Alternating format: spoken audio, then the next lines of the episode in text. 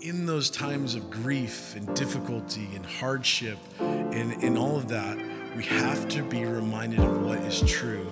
And that truth that Jesus just spoke into us is that God the Father loves you.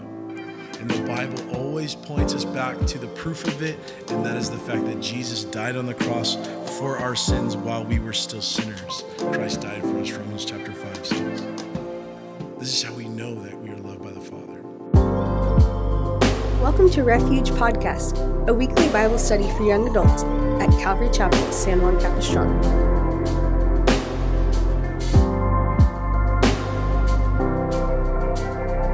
When we begin tonight, I want to read for the first verse before we get into the, the first um, few verses. Is the key verse to this whole thing is um, verse 33. It says, These things I have spoken to you, that in me you may have peace. In the world you will have tribulation, but be of good cheer. I have overcome the world. And so, these things that Jesus has said, that's what we're going to be looking at over the, the chapter itself in chapter 16. What are the things that Jesus has said to give us peace? And he gives a lot of bad news and then he gives some good news. And so, Jesus, in his conversation with his disciples, welcome to church, everyone. In his conversation with his disciples, he's going to be brutally honest with them about what is going to follow in the days ahead. I mean, we're hours um, from his arrest his um, trial, uh, the scourging that he will experience. We're, we're right um, in that 24 hour period as we head into to these next chapters. So he's going to be brutally honest with them about what it is to follow Jesus in the next few years for them. Um, and what it's going to look like in the days ahead. And he doesn't want them to be caught off guard or stumbled by what is about to take place. And so he says in verse 1 These things I have spoken to you that you should not be made to stumble. They will put you out of the synagogues. Yes, the time is coming that whoever kills you will think that he offers God service. My dad likes to text me every every Thursday night, right in the middle of when I'm teaching. Every Thursday. He knows that I teach. Okay. Dad, if you're listening to this, which you aren't because you don't know how to use a podcast, I love you. All right. So, and these things that will do to you because they have not known the Father nor me, but these things I have told you, that when the time comes, you may remember that I told you of them. And these things I did not say to you at the beginning because I was with you. Jesus begins to describe to them what the next few years will look like. And he tells them they will be put out of the synagogue. They'll be kicked out of church. And for us in this culture, this day and age, Southern California, there's churches everywhere. I mean, you could walk that way, not this way in the Basilica, but if you walk that way, you can like hit a decent Bible teaching church. If you walk that way, you're going to hit some different churches. You walk that way, I mean, or drive, you're going to hit a number of different churches. And it's never been like a problem, uh, I think, as Southern Californians that you're like, I don't really like this church. There's one down the street, I'll find a new one. For them, that's not necessarily a reality. For them to be kicked out of a synagogue means that they were kicked out and branded as an outcast from their family, from their culture, from their society. Everyone that they knew was now to ostracize them and account them as apostate. Like they weren't to be talked to. They weren't to be, uh, they would have funerals for them as though they had died because they're just they're gone, man. They left the church and they would cast them out. And so for them to, to be told that they're going to be thrown out of church and branded as an outcast was a real heavy thing for them. Uh, it still happens today in different countries where people are, you know, who identify with Jesus, and because they identify with Jesus, their families just, we, we don't talk to you anymore. You're, you're dead to us. You have, we have nothing to do with you anymore to embrace that kind of life. And, um, and this is why the early church met in homes. They weren't welcome in synagogues anymore. And so they would find these homes. If you read the book of Philemon, Philemon was a wealthy landowner who had a huge home. The church in Colossae, where he lived, that's where they met. That was where the church met, in his house. Um, if you read just the different accounts in the book of Acts, the early church had to meet in homes because they were ostracized and cast out from the community of, uh, of the Jews and they were like not allowed in. It was a big deal for them. They lost their family, they lost their friends, they would lose everything. Peter was actually married. You remember he has a mother in law. And as you read the rest of the Gospels and you read the book of Acts, there's no mention of his wife anymore. He was cast out of the synagogue. Perhaps his wife was like, You're dead to me. The Apostle Paul, being a rabbi, was supposed to be married in order to take that position. And he says, I wish that all men were single as I am, right? There's a, a point where we're like, wait, why is Paul single? Shouldn't he be? His wife perhaps left him when he was cast out of the synagogue, when he identified his life with Jesus. So this is a real reality. There is a cost that is involved in following Jesus, and he makes them very much aware of that cost. But I want you to realize something that God never minimalizes, nor does he wash over real pain. And the Bible never asks us, God never asks us to pretend as though things aren't really painful. The Bible doesn't say, like, your pain doesn't matter. When in fact, God will pause an entire story and he'll zoom in in his word upon someone who is hurting and distressed and outcast, and he will highlight that life because God cares and he sees. And so, in this moment of, of this conversation with his disciples, he's reminding them that this is going to be your reality. They're going to cast you out, and also they're going to kill you, like from bad to worse. they're going to cast you out, and then and then um, small thing, they're going to kill you. And when they're killing you, they're actually thinking that they're serving God, that they're doing this in the name of, of God. And Saul of Tarsus was that guy, imprisoned Christians, dragged them into the courts, killed them. I mean, there was no greater enemy to the name of Jesus than Saul of Tarsus, who became Paul the Apostle. And he believed in his heart of hearts that he was doing it in the name of Jesus. Or, sorry, he was doing it for God, not Jesus. He was doing it for God. That's what he believed. In all sincerity, but sincerely wrong in his attempt in serving God. And so Jesus makes them aware of this. But in that little detail that Jesus gives us, when they kill you, he says, they will think that they offer God service. There's this, this grace that Jesus extends. And even in, and while he's hanging on the cross, he said, Father, forgive them, for they know not what they do. This incredible grace to them that they thought what they were doing was serving God. And Jesus says they're going to do the same thing to you. And Jesus, in that, I, I could sense it in, I don't know if in reading it and just my own interpretation of it and reading in it, you read this gracious tone in his voice. They're doing it and they think they're serving God. And there's this grace and this compassion in his voice. And I love that the story of the Apostle Paul, how God reached into his life. He didn't just smash him and just like destroy him and be like, there, now the church can flourish.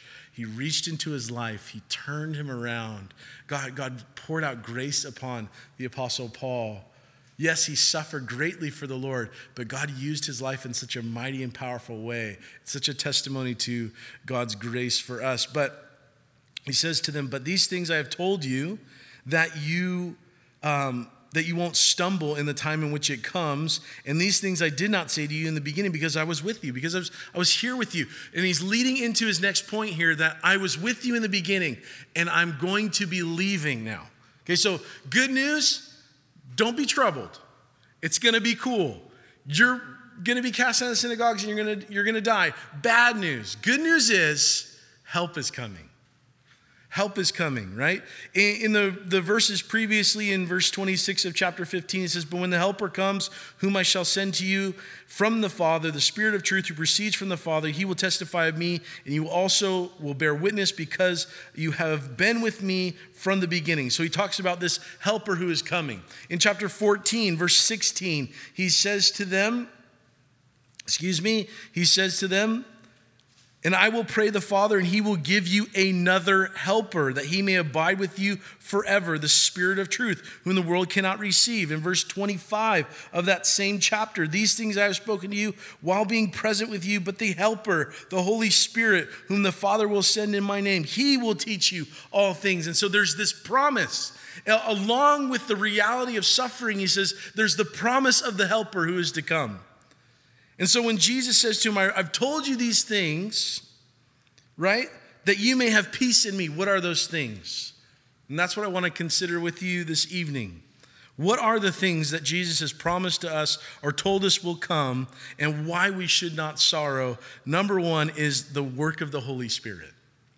The promise and the work of the Holy Spirit in our life. He says that there is a promise of help that is to come. He's called the helper, he's called the comforter, and his name actually means someone that comes alongside to assist with divine strength. Divine strength.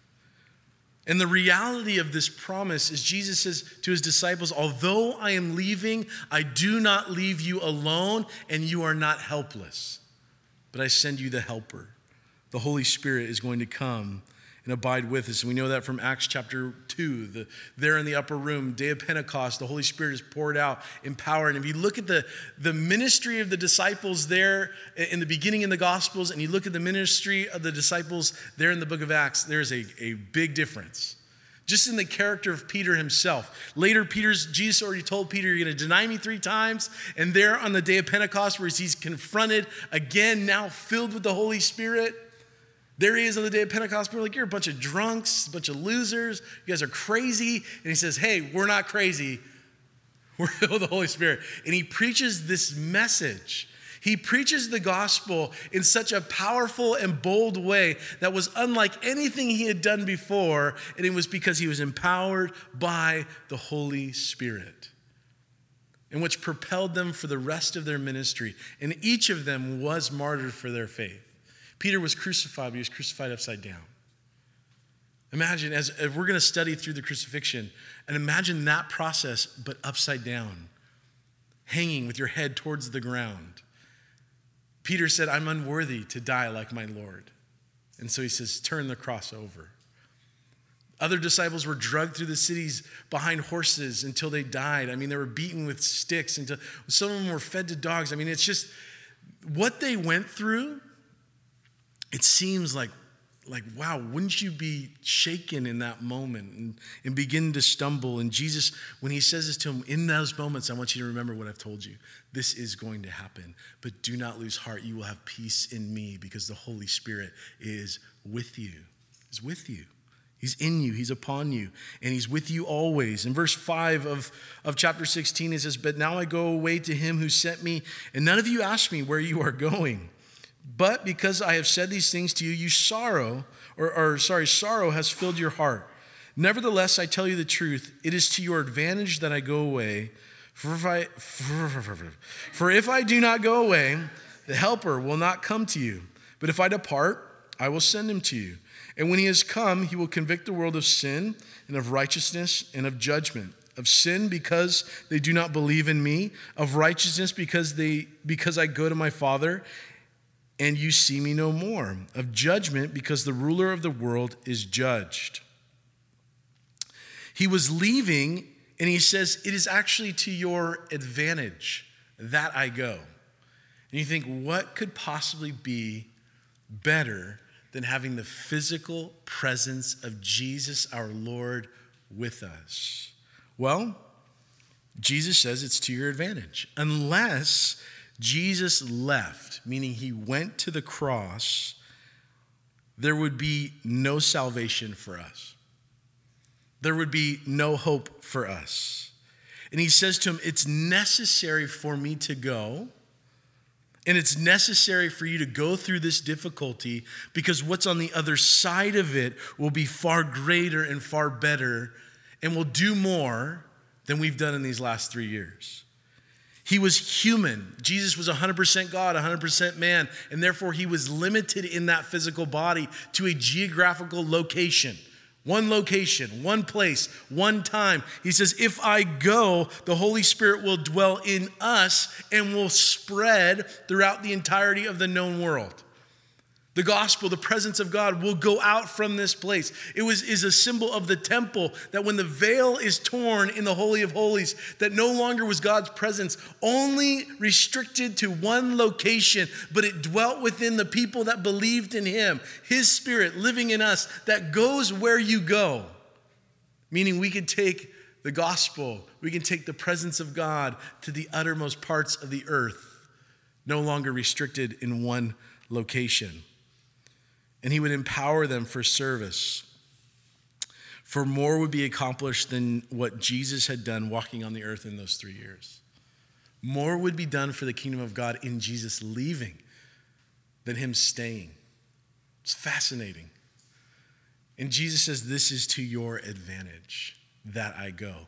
Because when the helper comes, a greater work would be done. Remember what, what Jesus said to um, Nathaniel? When Nathaniel was, was talking to, or Jesus came to Nathaniel and he's like, Ah, an Israelite of, of who there is no guile. And Nathaniel was like, You don't know me? You don't know me? Like, why are you talking to me like that? In like, paraphrase. You know, why are you talking? You don't know who I am? And he's like, before, before I saw you when you were under the fig tree. And he's like, You're God. I knew it. You're, I knew you're God. I just convinced it. I knew you were God. I knew it. Totally convinced at this moment. And Jesus says, You're convinced because of that, you're going to see greater things than this. Like, this is nothing. And it was actually going to be through Nathaniel that God would do a greater thing.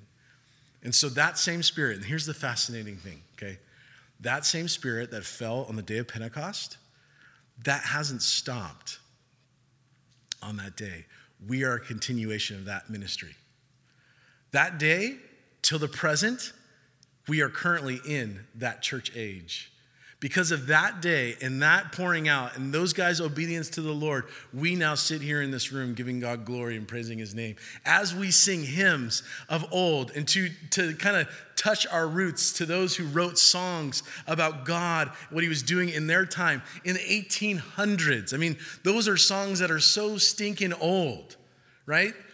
But we've revamped them to sound cooler.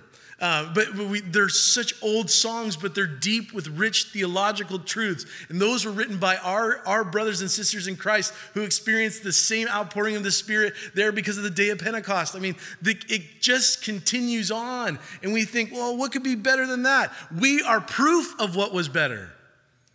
Because Jesus ascended into heaven, the Holy Spirit came, who not only filled the disciples, who not only filled our ancestors, who not only filled our brothers and sisters in the 1800s and John, George Whitefield and John Edwards and all these men, but that same Spirit dwells in you and in me.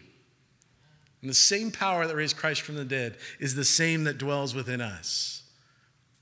You can read these stories and be like, wow, that's amazing. How'd they do that? Same Holy Spirit that's been given to you, the same Holy Spirit that's been given to me. It dwells in us. It's the same, hasn't changed. Because God is the same yesterday, today, and forever. So, what could possibly be better? The Holy Spirit, the promise of the Holy Spirit. And he says in verse 12, I still have many things to say to you, but you cannot bear them now. Obviously, like you're going to die and be persecuted. I don't know if I could take much more. And he says, However, when he, the Spirit of truth, has come, he will guide you into all truth. The Holy Spirit not only will empower them, um, will be with them always, but he will guide them into all truth. And what a wonderful promise that is. Not only is Satan judged, right? He says, of judgment, because the rule of this world has been judged in verse 11. Satan was judged at the cross. He's defeated, he lost.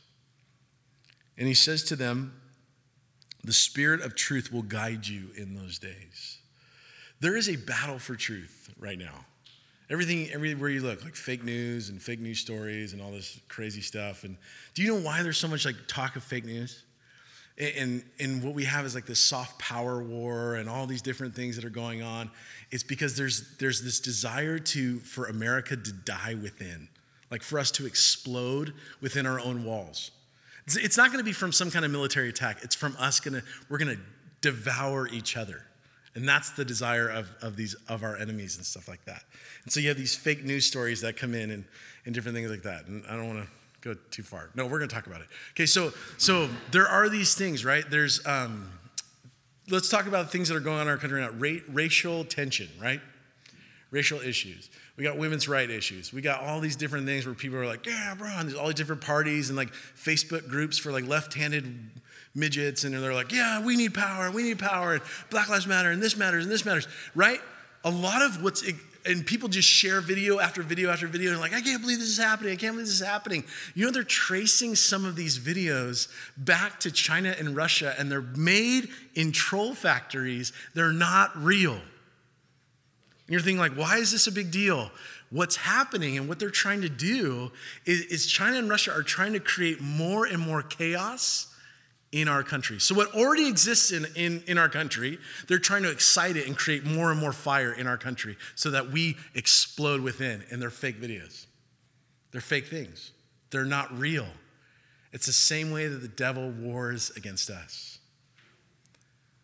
We already have these things in our heart jealousy, hatred, lying. All of that exists within our flesh. And so the, the devil will plant a little, just a little fire again, just to excite it, just to get it going. And what it creates is more and more chaos in our heart. That's what he does. And so, this is why there's such a battle for what is true. And that's why we need to read the Bible to know what is true, because he will lie to us. He's the father of lies, the Bible tells us. But there is a, an attack on truth today. The agnostic says that you can't know truth, which is interesting because it contradicts himself in that he just claimed a truth. So if he says you can't know truth, how do you know? Right? It, it defeats itself. It's stupid. Like, no one can know truth. Do you really mean that? Do you think that's true? Doesn't make any sense. Someone will say there is no absolute truth, right? The postmodernism says that there is no particular truth, that all are true and, and things like that. And what they're saying is that their truth is the, the ultimate truth, that there is no truth. Does that, you get that one? I know, I'm super smart. You're like, wow. I read it in a book. Uh, like, that's what they're saying. They're, everyone is right. Everything is true. Everyone has, you know, every all roads lead, blah, blah, blah. What they're saying is that there, there is no ultimate truth, there is no absolute truth, and I mean that absolutely. It defeats itself. It's ridiculous. The pluralist says that all truths are valid. Like, that's okay for you to have that idea of truth. That's wonderful. Glad that you have that. We need to be welcoming of all different kinds of truths. Well, what that does is fly in the face of the law of contradictions that says that you can't have something be both A and B at the same time. So if they're saying everyone is true, that goes against the law that says that that cannot be. There cannot be everything is true. So it defeats himself. It, and here's the point there is an absolute truth. But there's a whole lot of lies out there. You need to know the truth. And God said, by His grace, His Spirit will lead us into all truth. Thank you, Jesus. Thank you, God. His Spirit will lead us, in, meaning that He will take us by the hand and He will lead you to what is true. And, and what I love about this, this time in, our, in your life, I'm, our life, I'm in my 30s, in, in your life, right? There's a lot of questions that you start to ask. I love that you ask questions because the Bible says, Seek and you will find. Knock and it will be open to you. If you really want to know what's true, you will find out that Jesus is the truth. You'll, you'll, he will reveal himself. He says, if, if you seek with me, seek for me with all your heart, you will know me. Like it's, it's something that God encourages us to do is to ask questions of his word, to ask questions of who he is, that God, you reveal yourself to me in your presence. Show me that you're real. And God will do it because he is the spirit of truth. But there are a lot of lies out there. The spirit is going to lead us, and I'm so thankful that he does. Um, he unfolds the treasures of truth to us. But how do we know if something is true? There's a lot of like hyper spirituality and, and, and things like that. Not that we were like, hey, don't be spiritual. Don't lift your hands. How dare you? Like, that's too spiritual. And, and like the Holy Spirit's ministering to you. Listen, the Holy Spirit will always glorify Jesus. Look what he says that he will tell you the things to come and he will glorify me, for he will take of what is mine and he will declare it to you. So Jesus says, How do you know if the Holy Spirit is working? We're not just here to glorify the Holy Spirit because the Holy Spirit will always glorify Jesus. How do you know if the Holy Spirit is working? How do you know if this is a work of the Holy Spirit? Is Jesus being exalted? Is Jesus being glorified? Is the, the, the ministry about Jesus? Is the church about Jesus? Do they teach Jesus? Do they teach that Jesus is the only way, the only truth, the only life? Then you will know that the Holy Spirit is working within it because it always emphasizes, glorifies, exalts Jesus. That's what the Holy Spirit does. He's not over on the sideline like, man, I wish someone would pay attention to me. Trinity, I feel like the left out. Third wheel. no, his job, his purpose, his joy is that he would draw all men to who? Jesus. That he would draw all men to Jesus, that we might have communion with the Father. I mean, it's this wonderful picture of him just passing us off and saying, This is who it's about. This is who we exalt. This is how we glorify Jesus. It's always with that intention that the Holy Spirit works. And if you know that the Holy Spirit is working or the work that, that's being done is true, is because it always emphasizes and glorifies Jesus. That is the test. Where do you stand on Jesus? Well, we just love the Holy Spirit. That's great. So do I. What do you believe about Jesus? You have to define your terms with people. If you've ever talked to um, our friends on the bicycles, if you've ever talked to, to the Mormons and they tell you, yeah, we love Jesus. No.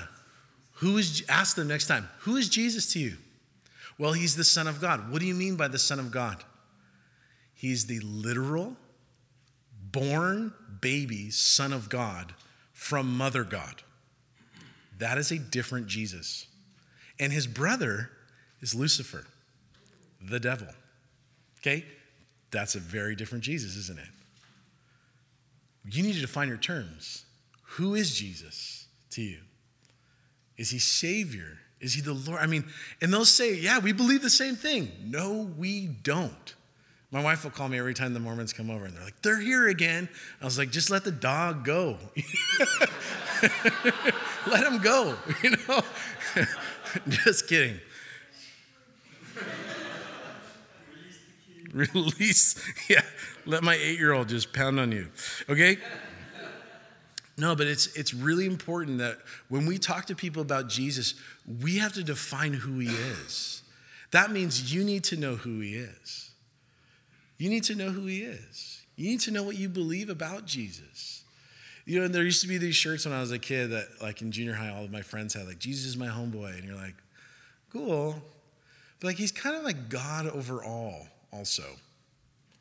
And, like, the creator of the known universe. And he's also kind of like the savior of your soul, you irreverent little punk. You know, like, kind of like, mm. Like, I don't know. It's kind of, you know, or those, you remember seeing that shirt that's Jesus saves, he's a goalie. He's like, you ever, ever seen that one? Where he's like jumping in front of a soccer goal, Jesus saves. You've never seen these? Come on, participate. You've never seen those classic, great ones, but super irreverent. We need to find who Jesus is. He's not a goalie, he is the Savior of the world. Okay? Shed his blood for our sin. All right. But he says, I got off track here. Hold on, let me get back on track.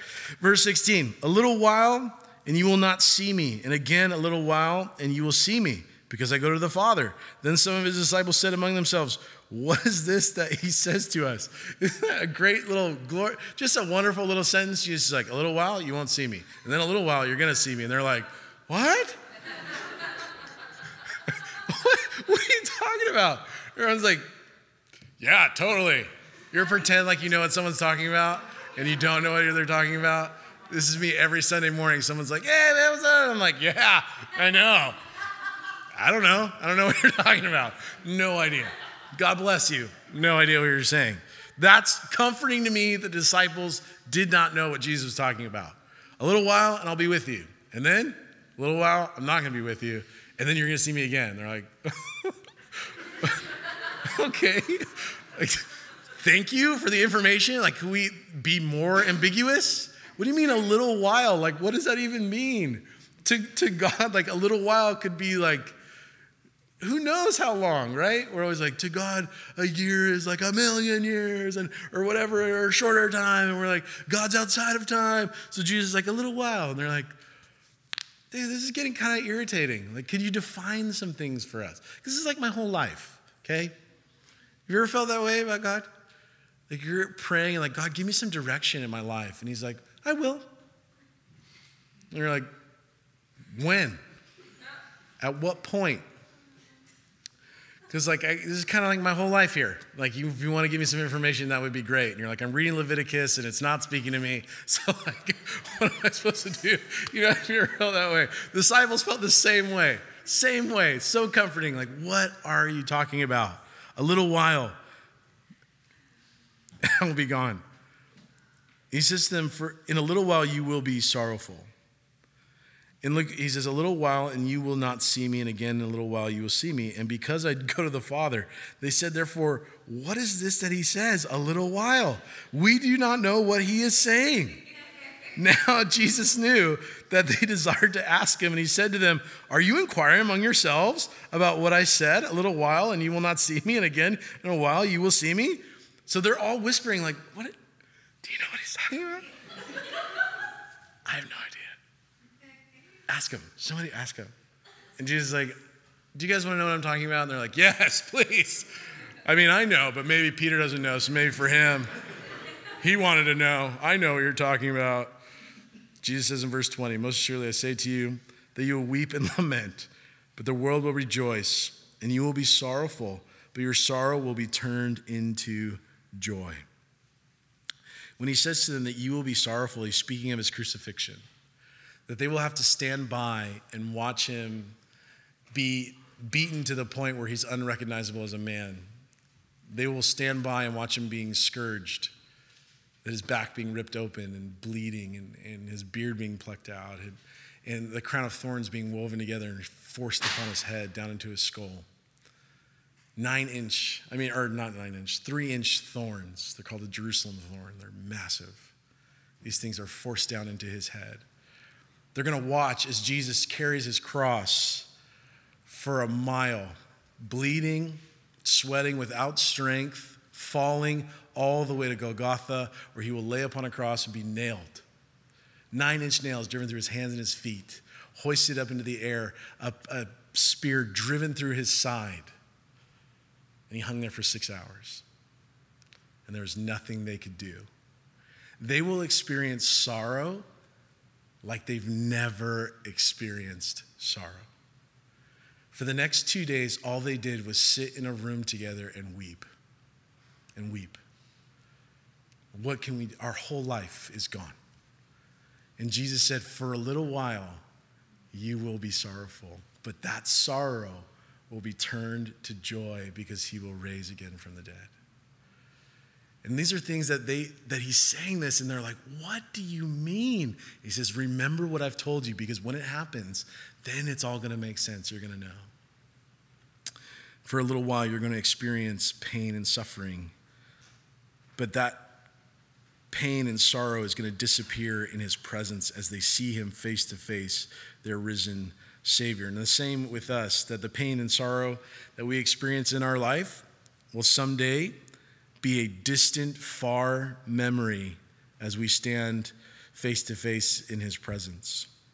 He compares it to childbirth in verse 21. It says, A woman, when she's in labor, has sorrow because her hour has come, right? But as soon as she has given birth to the child, she no longer remembers the anguish for joy that a human being has been born into the world. Therefore, you know have sorrow, but I will see you again, and your heart will rejoice, and your joy no one will be able to take from you. He likens it to childbirth and as a woman's going through labor and they're like, why did I do this? This is the worst experience. I remember my wife like, why? Why did we do this again? Like number four, she's like, never again, no. And, and, just the pain that she goes through and and the and just like watching her go through all that. And then the minute the baby's born and you're holding it there, and it's like, like there's she's smiling whereas before she was not smiling and, and just the joy that she has on her face and it's like immediately like you kind of maybe immediately you'll have to ask her. But immediately like i forgot the pain that she was in. And i was like oh my gosh like look at what's taking place you know? Like woo! I'm so tired man. I've been up for hours you know? You don't say that kind of stuff. But um that's what he likens it to is how like it, for, it's so hard and so difficult but in a moment all that changes because new life has come into the world. He says for a moment you're going to sorrow but it's all going to be turned to joy and no one will be able to take it from you. You read, if you ever read Foxe's Book of Martyrs, you, you read these stories of Christians who would be led to their death and they're singing hymns to God. You read of, of our brothers and sisters in Korea who were rolled over foot to head by a steamroller, and while the steamroller is going over them, they're being killed because they believe in Jesus, nothing else. They've committed no crime. They believed in Jesus, and they said, recant or die. And they just begin to sing hymns as a steamroller rolls over them, toe to head. Like, that's the joy that he says no one can take from you. Because although we sorrow for a moment, eternity will be filled with joy in the presence of God for all of eternity. He says um, in verse 23, and in that day you will ask me nothing. Most assuredly, I say to you, whatever you ask the Father in my name, he will give you. Until now, you have asked nothing in my name, and ask, and you will receive, that your joy may be full. One of the blessings and the things that he wrote to us um, that we would not stumble and that we would have peace in him is that we have answered prayers. Answered prayer. God answers our prayers. He links a joyful life to a prayer life. He says, Are you stumbling? Are you struggling? Pray. Ask God. Speak to the Lord again. Communicate with Him. And listen, there's nothing more difficult, I would say, other than reading the Bible, than praying. like, reading the Bible for me is really hard. The minute, the minute I open it, my kids could care less if I'm alive. The minute I sit down, I'm like, you know what? I'm reading my Bible for a little bit. All of them just crawl on me and rip my pages and like take my pen and like drawing my face. And they're like, rah! And I'm like, man, I can't read my Bible. Or, or the minute I start, I'm like, oh my goodness, I forgot to call my mom. And you start all these things that you forgot to do, or your mind is so cluttered with other things. Why is it so difficult? Because the devil knows there's life in the reading of the word. Not only that, but in praying. You start to pray, you're like, Dear Lord, thank you for this day. That's stupid. I shouldn't start like that. What's a better way to start? Dear Heavenly Father. And you're like, how do I even have this conversation? I'm by myself, you know, and you kind of feel dumb or whatever. The, the reason the devil will try and keep us from those things is because he knows that prayer is powerful and the Word of God changes our life. As simple as those things are, and, and the, the, reason he keeps us from them is because of how much of an impact they make, not only in our life, but in the lives of others as we pray for them, as we pray God's blessing, as we pray God's provision, as we pray. Man, that's where the power exists. And Jesus says one of the, the joys will be you will have answered prayer. Ask anything in my name. Pray and ask God. Communicate with Him. And He says, and it will be done, that your joy may be full prayer life. In verse, move down to verse 27, it says, For the Father himself loves you because you, he, you, for the Father himself loves you because you have loved me and have believed that I came forth from God. I came forth from the Father and I've come into the world. Again, I leave the world to go to my Father. One of the other benefits that is described for us is the fact that we are loved by the Father. We are loved by God. He reminds them that the Father's love for them in these times when it's difficult, because it's in these times where we begin to wonder if God really does care. When things are tough, when things are hard. That's when the devil comes and whispers and said, if God really loved you, then you wouldn't be going through this. You wouldn't be struggling with this. You wouldn't experience this. We're going through the book of Ruth with the high school right now. Well, we started last night. And just watching the life of Naomi as she loses her husband and then loses her sons. And the pain that she experienced, God, God doesn't minimize her pain, but He also, in, that through that story, we have to realize that our perspective is limited in what God is doing. So when we're going through something difficult, we have to know the truth, and that is we are loved by the Father. Because with each bend in the road, that grief, I think C.S. Lewis, he wrote in, in that book, um, a Grief Observed, he wrote that grief is like a winding road, and with each new turn around the bend is a different landscape. You don't know what's coming, what's going to be around the next corner. And so, in those times of grief and difficulty and hardship and, and all of that, we have to be reminded of what is true. And that truth that Jesus just spoke into us is that God the Father loves you.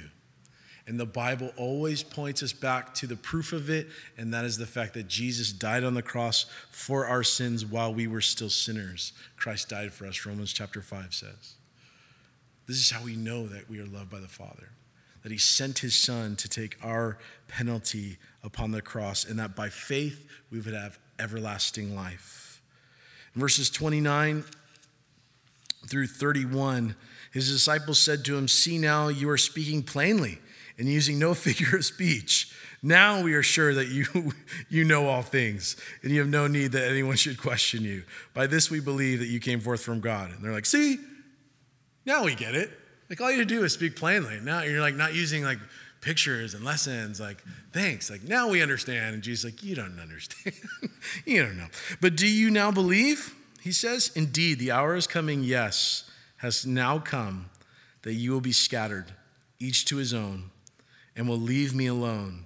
And yet I am not alone, because the Father is with me. These things I have spoken to you, that in me you may have peace.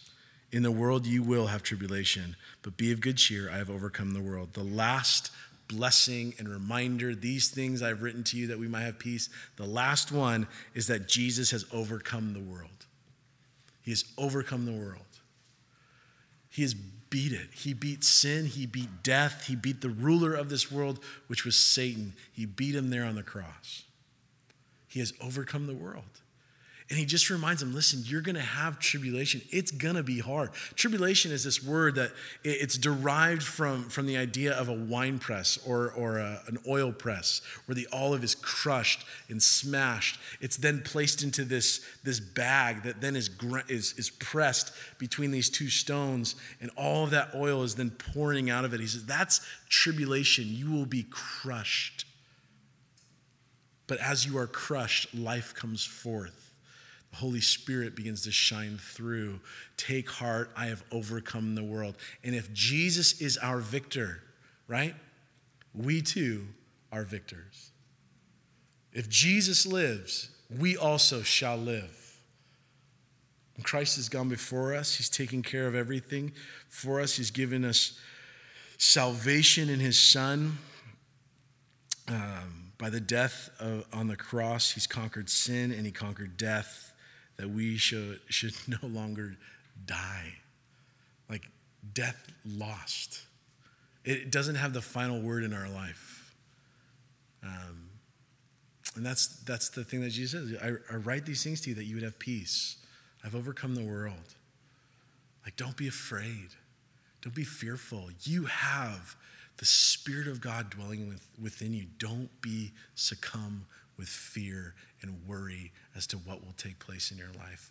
Yes, you will be persecuted. Yes, you will go through difficulty. Yes, you will go through tribulation. But take heart, I have overcome all of those things.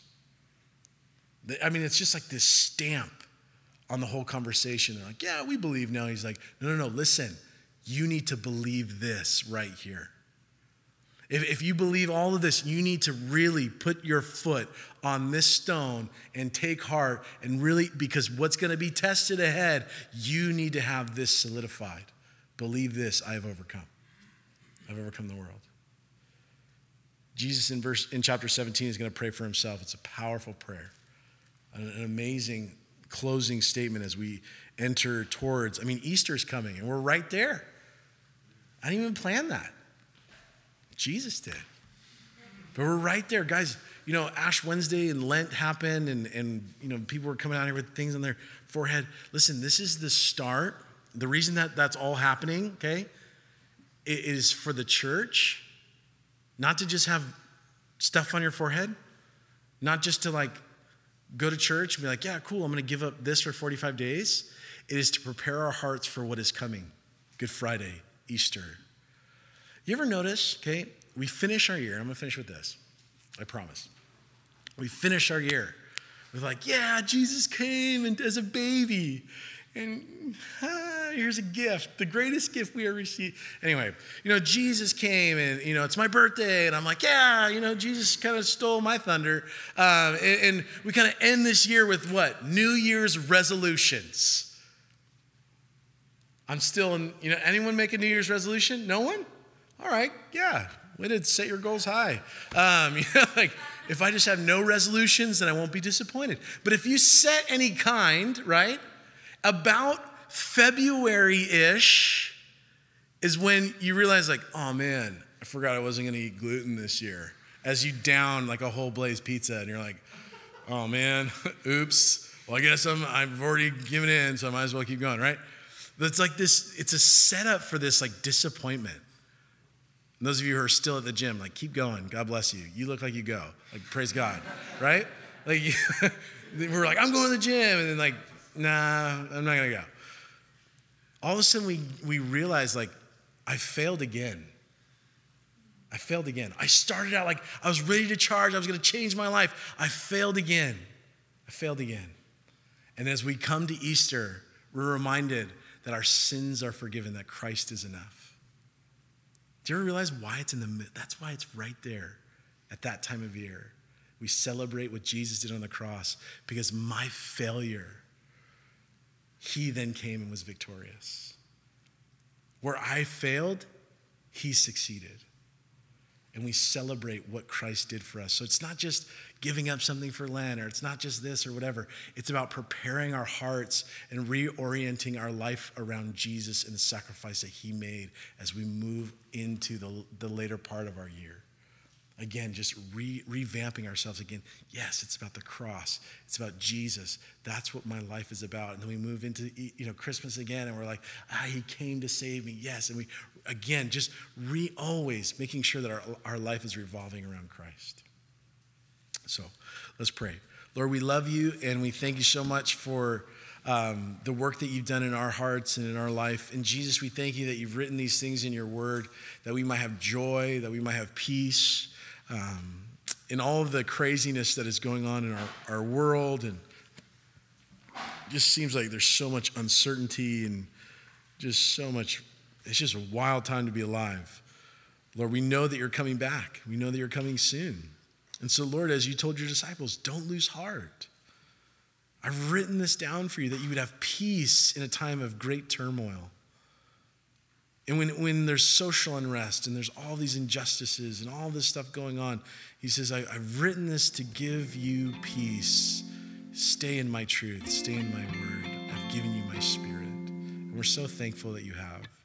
Or if there's anyone here tonight that doesn't know you, has never asked you to be their Lord and Savior, Lord, I pray that they would cry out to you tonight in their own heart just to ask you to come into their life and to, to save them from their sin from the only sin that will keep them out of heaven, which is the sin of unbelief that Jesus said. The Spirit comes to convict men of that sin, that they would believe and find everlasting life. And so, God, we pray you do a new and fresh work here at our church, in our community, bringing many to, to the saving knowledge of Christ. We love you, Lord. We thank you in Jesus' name. And everybody says, Amen.